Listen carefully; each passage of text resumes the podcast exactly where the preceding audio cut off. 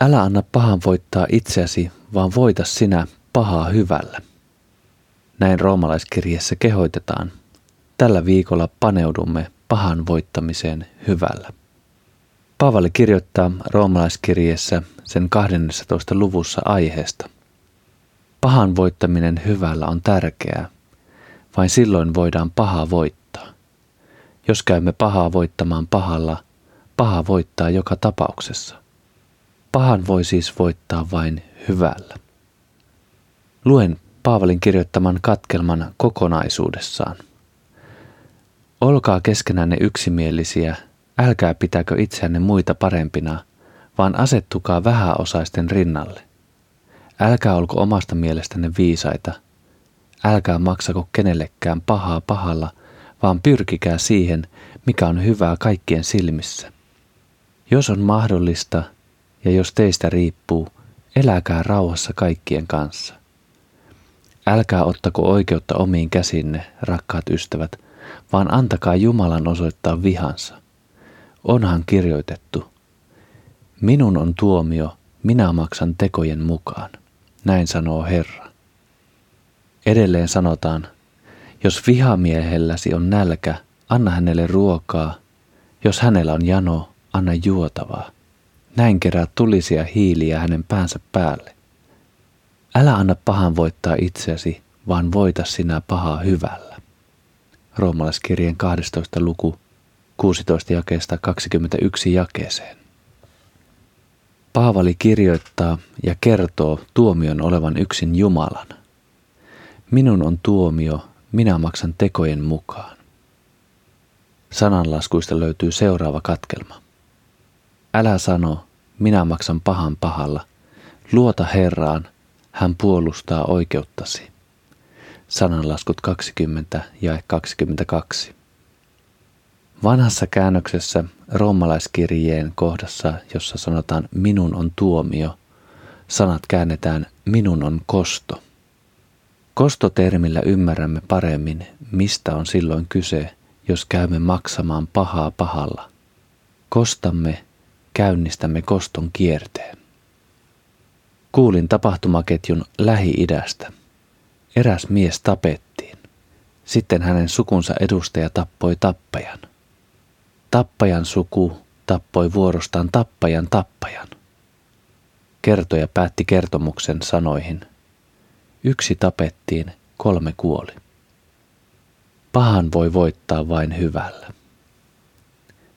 Yksi maailmaa mullistavaa voima on kätketty juuri tähän raamatun opetukseen. Jätä kosto Jumalalle. Jumala on oikeudenmukainen ja hän tuomitsee oikein. Me olemme langenneita ihmisiä, me emme pysty samaan. Jaakob kirjoittaa kirjeessään. Tietäkää rakkaat veljeni, että itse kunkin tulee olla herkkä kuulemaan, mutta hidas puhumaan ja hidas vihaan, sillä miehen viha ei johda oikeudenmukaisuuteen, jota Jumala tahtoo. Olkaa siis sävyisiä ja pankaa pois kaikki saaste ja pahuus.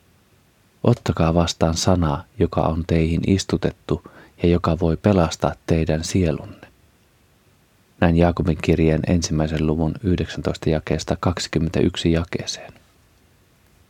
Käymme johdantoa opetukseen Voita pahaa hyvällä. Paavali kehottaa tavoittelemaan voittoa. Pahan voittaminen hyvällä ei ole asioiden sikseen jättämistä. Pahan voittaminen hyvällä vaatii vaivannäköä ja luottamusta Jumalan toimiin. Paavali kirjoittaa, jos vihamiehelläsi on nälkä, anna hänelle ruokaa, jos hänellä on jano, anna juotavaa. Näin kerää tulisia hiiliä hänen päänsä päälle. Paavalin sanoissa ei oteta ongelmiin etäisyyttä, vaan jatketaan niiden kanssa valon asein. Myöhemmin roomalaiskirjeen seuraavassa 13. luvussa Paavali kirjoittaa tästä. Yö on kulunut pitkälle, päivä jo sarastaa. Hylätkäämme siis pimeyden teot ja varustautukaamme valon asein. Meitä kutsutaan voittamaan pahaa hyvällä, hyvällä, joka jättää Jumalalle tilaa toimia. Tuliset hiilet toisen pään päällä on asioita, joiden kautta Jumala voi puhua vihollisellemme ja vaikuttaa kääntymyksen. Vain Jumalan vaikuttama on pysyvää ja hyvää. Sitä meidän tulee tavoitella. Ja jos hyvää tehdessä joudumme kärsimään, kuljemme silti tietä, jolla Jeesus kulkee kanssamme. Maailmassa on lukuisia tarinoita siitä, kuinka paha ja hyvä taistelevat keskenään. Toisinaan paha ei käänny hyvän vaikutuksesta, vaan jatkaa pahuudessaan. Jumalan todellisuudessa tällöinkin paha tulee saamaan tuomionsa. Viimeisellä tuomiolla kaikki paha kohtaa rangaistuksensa. Meidän on kuljettava valon aseen varustautuneena, ettemme mekin lopulta päätyisi rangaistuksen alaisena sinne, minne kuuluisimme ilman Jeesusta. On parempi taistella valon aseen ja hävitä ajassa, mutta voittaa ikuisuudessa.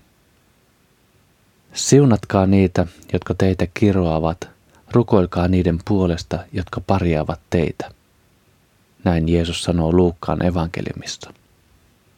Luen vielä lopuksi Jeesuksen sanat Matteuksen evankeliumista. Huomenna jatkamme teemassa Voita pahaa hyvällä.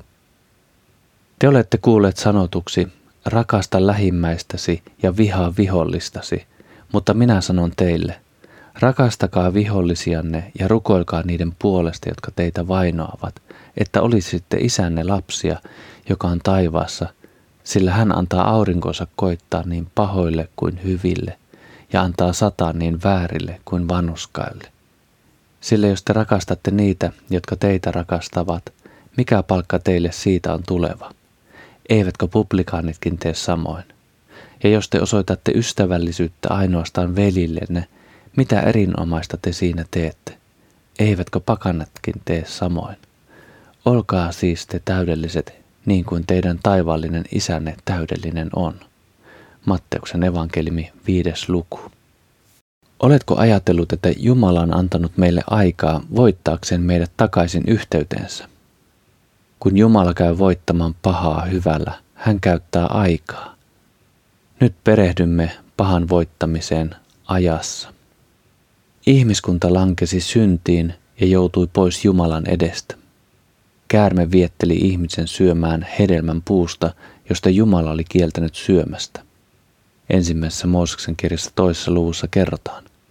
Herra Jumala sanoi ihmiselle, saat vapaasti syödä puutarhan kaikista puista, vain siitä puusta, joka antaa tiedon hyvästä ja pahasta, älä syö. Sinä päivänä, jona siitä syöt, olet kuoleman oma.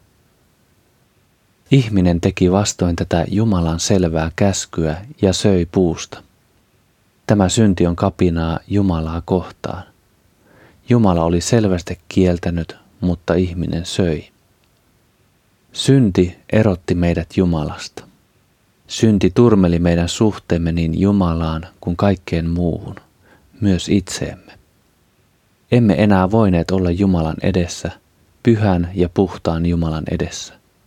Jumalan oli karkoitettava meidät. Tästä voimme lukea ensimmäistä Mooseksen kirjasta kolmannesta luvusta. Niin Herra Jumala ajoi ihmisen pois Edenin puutarhasta ja pani hänet viljelemään maata, josta hänet oli tehty. Vääryyden jälkeen vääryys vääjäämättä erotti meidät Jumalasta. Jumala ei kuitenkaan jättänyt asiaa tähän. Vaikka ihminen oli kääntänyt hänelle selkänsä, hän ei päättänyt asiaa siihen. Oletko koskaan pysähtynyt miettimään sitä, että Jumala puki langeneen ihmisen, ihmisen, joka huomasi olevansa alasti ja kärsi siitä. Jumala teki tämän pukemisen ennen kuin karkoitti ihmisen Edenin puutarhasta. Luen ensimmäisestä Mooseksen kirjasta, kolmannesta luvusta. Ja Herra Jumala teki Aadamille ja hänen vaimolleen nahasta vaatteet ja puki heidät niihin. Teemamme on voita paha hyvällä. Tämä on Jumalan asenne. Se on hänen toimintatapansa. Meitä kutsutaan tekemään samoin.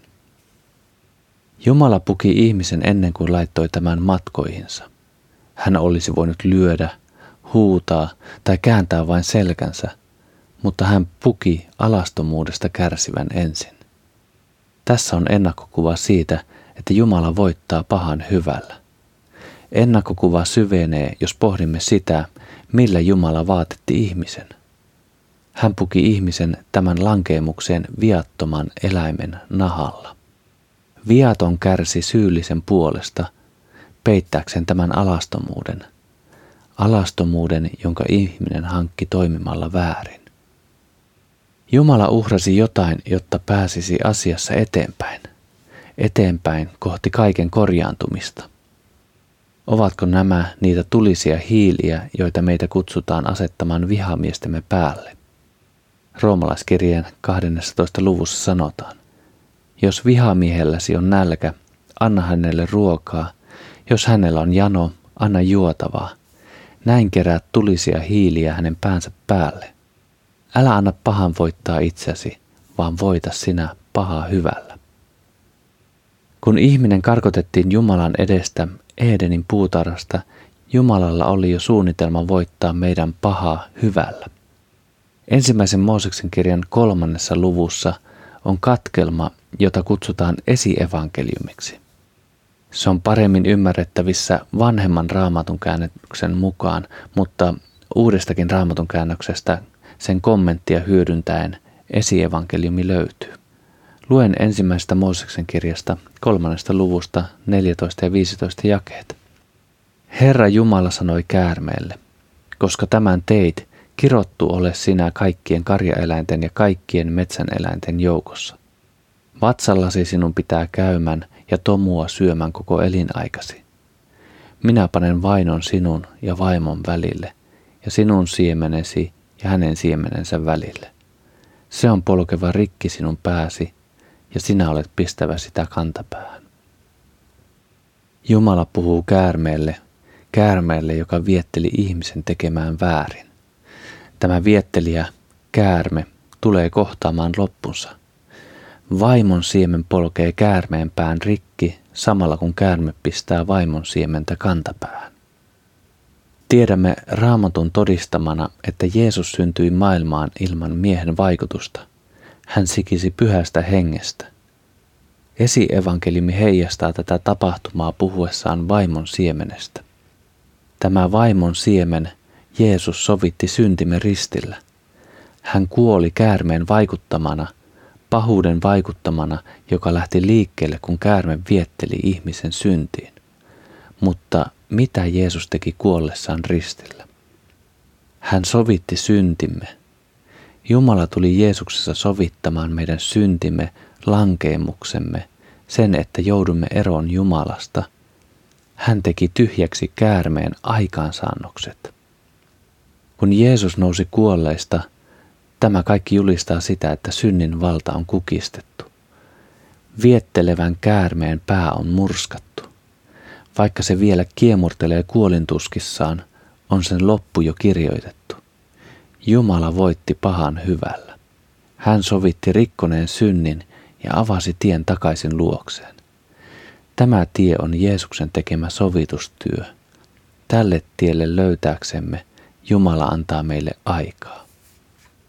Luen Johanneksen evankeliumin kolmannesta luvusta. Niin kuin Mooses autiomaassa nosti käärmeen korkealle, niin on myös ihmisen poika korotettava, jotta jokainen, joka uskoo häneen, saisi iankaikkisen elämän. Jumala on rakastanut maailmaa niin paljon, että antoi ainoan poikansa, jottei yksikään, joka hänen uskoo, joutuisi kadotukseen, vaan saisi iankaikkisen elämän. Jumala on voittanut pahan hyvällä. Nyt hän antaa meille aikaa tarttua tähän. Olimmepa millaisessa kapinassa tai välinpitämättömyyden tilassa, Jumala on asettanut tämän tulisen hiilen päämme päälle. Kun kuulemme tästä Jumalan hyvästä työstä, hänen rakkaudestaan meitä kohtaan, se aiheuttaa kääntymystä, se uudistaa ja synnyttää iankaikkiseen elämään. Pahan voittaminen hyvällä vaatii aikaa. Huomenna jatkamme. Jos joku tahtoisi tappaa sinut, ilmoittautuisitko hänelle ja kertoisit, että sinä et tapa häntä, vaikka sinulla olisi siihen tilaisuus? Tänään jatkamme pahan voittamista hyvällä. Lehteilemme raamatun sivuja ensimmäiseen Samuelin kirjaan sen 23 ja 24 lukuihin. Sieltä löytyy kertomus Daavidin ja Saulin kohtaamisesta. Tässä kohtaamisessa on kyse juuri esitetystä kysymyksestä. Kuningas Saul jahtasi Daavidia voidakseen tappaa tämän. Daavid taisteli Saulin sotajoukossa. Hän menestyi niin hyvin, että ihmiset lauloivat. Saul kaatoi miehiä tuhansin, Daavid kymmenin tuhansin. Tämä löytyy ensimmäistä Samuelin kirjasta 18. luvusta. Tämän kuningas Saul pisti pahakseen ja hän katseli karsaasti Daavidia ja lopulta hän päätyi jahtaamaan tätä tappaakseen. Tapahtui niin, että Saul tuli tarpeilleen luolaan, jossa häntä piileskelevä David miehineen oli. Saul ei huomannut Davidia, David sen sijaan huomasi Saulin. Davidin miehet kehottivat häntä tappamaan Saulin, koska nyt se oli mahdollista. David ei kuitenkaan toiminut näin. Hän leikkasi Saulin viitasta palan tämän huomaamatta, ja tuon palasen avulla David puhutteli Saulia. Kun Saul poistui luolasta, David tuli perässä ulos. Hän huusi Saulia, näytti viitasta leikkaamansa palaa. Hän käyttäytyi kunnioittavasti kuningasta kohtaan ja sanoi, luen tämän kohdan suoraan raamatusta. Miksi kuuntelet ihmisten puheita, kun he sanovat, Daavid tahtoo sinulle pahaa? Nyt voit omin silmin nähdä, että Herra jätti sinut tänään luolassa minun käsiini. Mieheni neuvoivat minua tappamaan sinut, mutta minä säästin sinut ja sanoin, en voi kohottaa kättäni kuningastani vastaan, sillä hän on Herran voideltu. Katso nyt isäni, katso viittasi lievettä, joka on kädessäni. Koska leikkasin liepeen viitastasi, mutta en tappanut sinua, täytyy sinunkin ymmärtää, etten tahdo sinulle pahaa, enkä kapinoi sinua vastaan. Minä en ole rikkonut sinua vastaan, mutta sinä väijyt minua ja tahdot viedä minulta hengen. Herra olkoon tuomarina meidän välillämme. Hän kostakoon sinulle minun puolestani, mutta minä en sinuun koske. Sanohan vanha sananlaskukin, paha on pahoista peräisin. Minä en sinuun koske. Ja kenen perään Israelin kuningas on lähtenyt, ketä sinä ajat takaa? Koiran raatoa, yhtä vaivaista kirppua. Herra olkoon tuomarina ja jakakoon meille oikeutta. Hän saa tutkia minun asiani ja puhua puolestani, ja hän on ratkaiseva riidan minun hyväkseni. Tämä löytyy ensimmäistä Samuelin kirjasta 24. luvusta. Daavidin tapaus on esimerkillinen. Kun hän voitti pahaa hyvällä, se ei tarkoittanut asian painamista villaisella sikseen jättämisellä. Hän otti suuren riskin esitellessään viitasta leikattua palaa Saulille, Saulille, joka oli hänen perässään tappaaksensa hänet. Kun hän näytti Saulille viitan palan kautta, että Saul todellakin oli ollut hänen vallassaan, hän itse asettui suureen vaaraan tulla surmatuksi. Mutta tämän tekemällä hän saattoi puhutella Saulia niin, että tämä pystyi sydämessään ymmärtämään asioita. Hän näki omin silmin, että Daavid olisi voinut tappaa hänet, mutta hän ei tehnyt niin. Daavid oli kerännyt tulisia hiiliä tämän pään päälle. Saul ei kuunnellut Jumalan ääntä, hän oli käynyt kuuntelemaan ihmisten ääntä. Nyt sydän avautui ja Saul ei joukkoineen hyökännyt Daavidin kimppuun. Paha voitettiin hyvällä, mutta se vaati vaivan näköä ja riskin ottamista. Piti tapahtua jotain, jossa Jumalan pyhä henki sai puhutella Saulin sydäntä. Pyhä henki herättää synnin tunnon ja ohjaa tarttumaan pelastukseen. Juuri tämä on tärkeää, se että Jumalan pyhä henki saa puhutella väärintekijän sydäntä. Tämä vaatii aikaa ja vaivaa ja kuten tässä näemme, joskus myös melkoista riskin ottamista. David asettui alttiikseen näyttääkseen, että hän ei kosta Saulin tekemää pahaa pahalla. Riski on myös siinä, että ihminen on epävakaa. David otti riskin, voitti, mutta myöhemmin Saul taas kääntyi häntä vastaan. Joskus saamme kaikesta oikeasta ja hyvästä kiitokseksi tämän saman. Voi olla, että asiat korjaantuvat vain hetkeksi, mutta Jumalan on tuomio. Jokainen tulee saamaan viimeistään tuomiopäivänä sen, mitä heidän osakseen oikeudenmukaisesti kuuluu. Ja mitä tulee pahaan, niin jos emme taistele valon asein, hyvällä pahaa vastaan, silloin antaudumme mekin pahan valtaan ja saamme osaksemme sen, mitä pahuudelle on säädetty. Pahan voi voittaa vain hyvällä, muuten paha voittaa. Vaikka Daavidin voitto jäi väliaikaiseksi, se oli silti voitto tuon hetken taistelussa. Tästä voitosta voimme mekin vielä ammentaa viisautta pahan voittamiseksi hyvällä. Huomenna jatkamme. Pienenä alakoululaisena pyhäkoulun juhlassa lausuimme vuorottain raamatun lauseita. Minun kohdalle tuli sanottavaksi seuraava. Ihanko seitsemän kertaa? Seuraava jatkoi.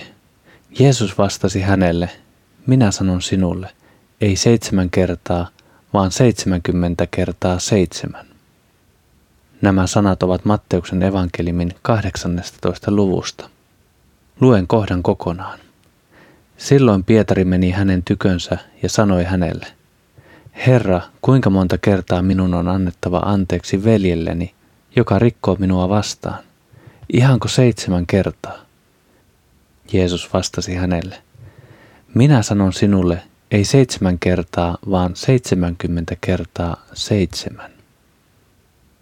Tätä kohtaa seuraa Jeesuksen kertoma kertomus armottomasta palvelijasta. Palvelijasta, joka oli saanut suuren velan anteeksi, mutta ei pystynyt antamaan läheiselleen tämän paljon pienempää velkaa anteeksi. Voita pahaa hyvällä on aiheena tällä viikolla. Pahan voittaminen hyvällä vaatii meiltä Jumalan mielenlaatua. Jumala on valmis antamaan niin suuret kuin pienet synnit anteeksi, kun käännymme hänen puoleen. Hän myös tietää, mitä tekoa olemme. Hän tietää, että vaikka antaa anteeksi, joudumme tulemaan yhä uudelleen pyytämään anteeksi. Me lankeamme yhä uudelleen ja uudelleen. Palataan siihen, mistä puhuin aiemmin. Pahan voittaminen hyvällä vaatii aikaa. Kun ihmiskunta lankesi syntiin, Jumala antoi meille aikaa löytää pelastukseen. Jumalan mielenlaadun merkittävä piirre on, että hän haluaa kaikkien tulevan pelastuksen piiriin, ja siksi ajan antamisella on merkitystä. Toinen merkittävä piirre on, että Jumala haluaa antaa anteeksi. Hän siis haluaa antaa häntä itseään kohtaan rikkoneelle anteeksi.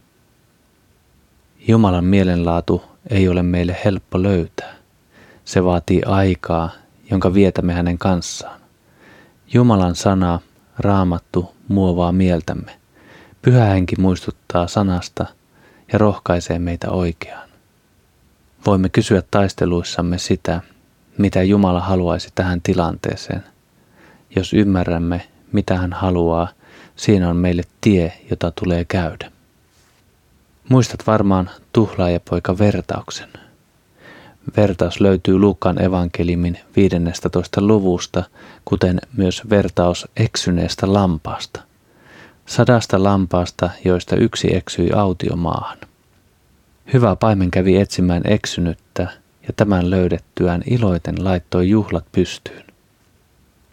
Vertauksessa on puhuttelevaa se, että ilo yhdestä eksyneestä, joka tuli löytyneeksi, kerrottiin suuremmaksi kuin ilo 99 lampaasta, jotka olivat koko ajan tallessa. Jumalan mielenlaatu etsii eksynyttä, jonka voisi tuoda takaisin laumaan. Tuhlaajapoika vertauksessa veljeksistä nuorempi halusi perintönsä ennakkoon. Tämän todella loukkaavan toiveen isä kuitenkin toteutti ja poika meni menojaan perintöineen. Lopulta pojan risaiseksi räjähtänyt elämä ajoi tämän takaisin isän luokse. Luen katkelman hänen palustaan. Niin hän lähti isän luo. Kun poika vielä oli kaukana, isä näki hänet ja heltyi. Hän juoksi poikaa vastaan, sulki hänet syliinsä ja suuteli häntä. Tämä on Luukkaan evankeliumin 15. luvussa. Mitä voimme tästä nähdä Jumalan mielenlaadusta? Isä on tässä vertauksessa Jumala. Vertaus kertoo, että Jumala kaipaa ja odottaa, että tulemme takaisin. Vertaus kertoo myös sen, että hän sallii meidän lähteä omille teillemme. Kun käymme voittamaan pahaa hyvällä, tämä vertaus on hyvä olla mielessä. Se antaa ymmärrystä siitä, että joskus on annettava toisen mennä ja jäätävä rukoilemaan ja odottamaan tämän paluuta. Katsotaan vielä poikaa. Luen raamatusta. Silloin poika meni itsensä ja ajatteli, minun isäni palkkalaisilla on kaikilla yllin kyllin ruokaa, mutta minä näen täällä nälkään. Ei, nyt minä lähden isän luo ja sanon hänelle, Isä, minä olen tehnyt syntiä taivasta vastaan ja sinua vastaan. En ole enää sen arvoinen, että minua kutsutaan pojaksesi. Ota minut palkkalaistesi joukkoon. Isä, Jumala antoi tuhlaajapojalle aikaa, kun antoi tämän mennä matkoihin rahoineen. Ajan kuluessa poika näki, että isän luona olikin ollut hyvä. Hän näki, että hänen kulkemansa tie ei johtanut minnekään. Jumala ei pakota meitä. Hän haluaa, että käännymme hänen puoleensa. Tämä on Jumalan mielenlaatua. Kun käymme voittamaan pahaa hyvällä, tarvitsemme Jumalan mielenlaatua. Jumalan mielenlaatua löydämme vain viettämällä aikaa hänen kanssaan. Jokainen hetki, kun tutustumme häneen, muuttaa meitä. Ymmärrämme, että hän etsii meitä luokseen, odottaa, että tulemme. Hän levittää käteensä meidän ympärille, kun kohtaamme. Huomenna jatkamme. Tänään on hyvä rukoilla ja odottaa eksyneitä takaisin. Kumpa usein saisimme viettää ilojuhlaa, kun eksynyt löytyy ja pääsee kotiin. Raamatussa on paljon sellaista, mitä emme tahtoisi soveltaa käytäntöön. Vai mitä sanot tästä seuraavasta katkelmasta? Jos veljesi tekee syntiä, ota asia puheeksi kahden kesken. Jos hän kuulee sinua, olet voittanut hänet takaisin. Mutta ellei hän kuule sinua, ota mukaasi yksi tai kaksi muuta, sillä jokainen asia on vahvistettava kahden tai kolmen todistajan sanalla. Ellei hän kuuntele heitäkään, ilmoita seurakunnalle. Ja jos hän ei tottele seurakuntaakaan, suhtaudu häneen kuin pakanaan tai publikaaniin. Totisesti kaikki, minkä te sidotte maan päällä, on sidottu taivaassa. Ja kaikki, minkä te vapautatte maan päällä, on myös taivaassa vapautettu. Jeesus puhuu syntiä tekevästä veljestä. Kyse on Jeesukseen uskovasta veljestä, veljestä, jota synti on alkanut viedä. Asian puheeksi ottamisen tarkoitus on voittaa, palauttaa toinen oikealle tielle. Toinen ääripää katkelmassa on se, että toinen ei tule synnin tuntoon ja jatkaa matkaa maailmaan. Silloin häntä on lähestyttävä kuten muitakin, jotka eivät kulje Jeesuksen seurassa. Kaikessa on taustalla pahan voittaminen hyvällä. On tarkoitus lopulta voittaa, saada toinen takaisin Jeesuksen seuraan. Väitin, että me tahdo toimia tämän Jeesuksen opetuksen mukaan. Toivottavasti olen väärässä. Kun katsoin pahan voittamista hyvällä Daavidin elämän kautta, väitin, että pahan voittaminen hyvällä ei ole asioiden sikseen jättämistä. Pahan voittaminen hyvällä on toimimista voiton eteen. Tässä Jeesuksen opastamassa hetkessä se tarkoittaa toisen luoksen menemistä ja hänen tekonsa vääräksi kertomista. Kerron kuulemani tosi tapahtuman. Eräs henkilö tässä tapauksessa eri uskonnon edustaja, teki hirvittävän teon ja joutui teosta vankilaan. Tuon hänen tekonsa todistajaksi osunut henkilö otti ja kävi vierailemassa hänen luonaan vankilassa. Hän kertoi tälle, että tämän tekemä teko oli raamatun valossa väärin. Raamattu tuomitsi teon. Tämä erikoinen yhtälö, rikoksesta oikeudessa silminnäkiä todistuksen antanut – siis vankilaan passittanut henkilö, välitti ja vieraili Rikkoneen luona. Hän kertoi Rikkoneelle sen, mitä raamattu teosta sanoo. Nyt kun tämä vankila on joutunut ja sieltä jo pitkän aikaa sitten vapautunut kertoi minulle tämän. Hän kertoi sen kristittynä veljenä. Taakse jääneiden vuosien aikana hän oli saanut löytää Jeesuksen. Voisi sanoa, että kaiken keskellä hänet on voitettu takaisin, tai tässä tapauksessa voitettu Jeesukselle. Jos veljesi tekee syntiä, ota asia puheeksi kahden kesken. Jos hän kuulee sinua, olet voittanut hänet takaisin. Tämä oli katkelma Matteuksen evankelimista. Kun käymme voittamaan pahaa hyvällä, meidän on taisteltava valon asein, kuten Paavali roomalaiskirjassa sanoo. 13 luku. Yö on kulunut pitkälle, päivä jo sarastaa. Hylätkäämme siis pimeyden teot ja varustautukaamme valon asein. Meidän on toimittava. Emme saa jättää asioita sikseen. Kun katsomme koko raamatun suurta kertomusta, niin voimme nähdä, että Jumala on määrätietoisesti koko ajan toiminut ja edelleen toimii, jotta me pelastuisimme. Nyt on toimimisen aika. On aika käydä voittamaan pahaa hyvällä. Roomalaiskirjeessä sanotaan, jos vihamiehelläsi on nälkä, anna hänelle ruokaa, jos hänellä on jano, anna juotavaa. Näin kerää tulisia hiiliä hänen päänsä päälle. Mitä tämä oikein on? Tämä on vuorovaikutusta, yhteydenpitoa, rinnalla kulkemista. Mitä tämä sitten kaikki on? Se on aikaa, jolloin pyhä henki saa työstää väärin tehnyttä sydäntä. Mitä tämä kaikki on? Se on Jumalan työtä ja tuottaa hedelmää ihan kaikkisuuteen. Ensimmäisessä Johanneksen kirjeessä sanotaan, jos sanomme, ettei meillä ole syntiä, niin me eksytämme itsemme ja totuus ei ole meissä. Jos me tunnustamme syntimme, on hän uskollinen ja vanhuskas, niin että hän antaa meille synnit anteeksi ja puhdistaa meidät kaikesta vääryydestä. Tämä on ensimmäisessä Johanneksen kirjeessä ensimmäisessä luvussa kahdeksan ja yhdeksän jakeissa. On aika käydä voittamaan pahaa hyvällä. Tavoitella sitä, että väärin tehnyt saa olla Jumalan edessä.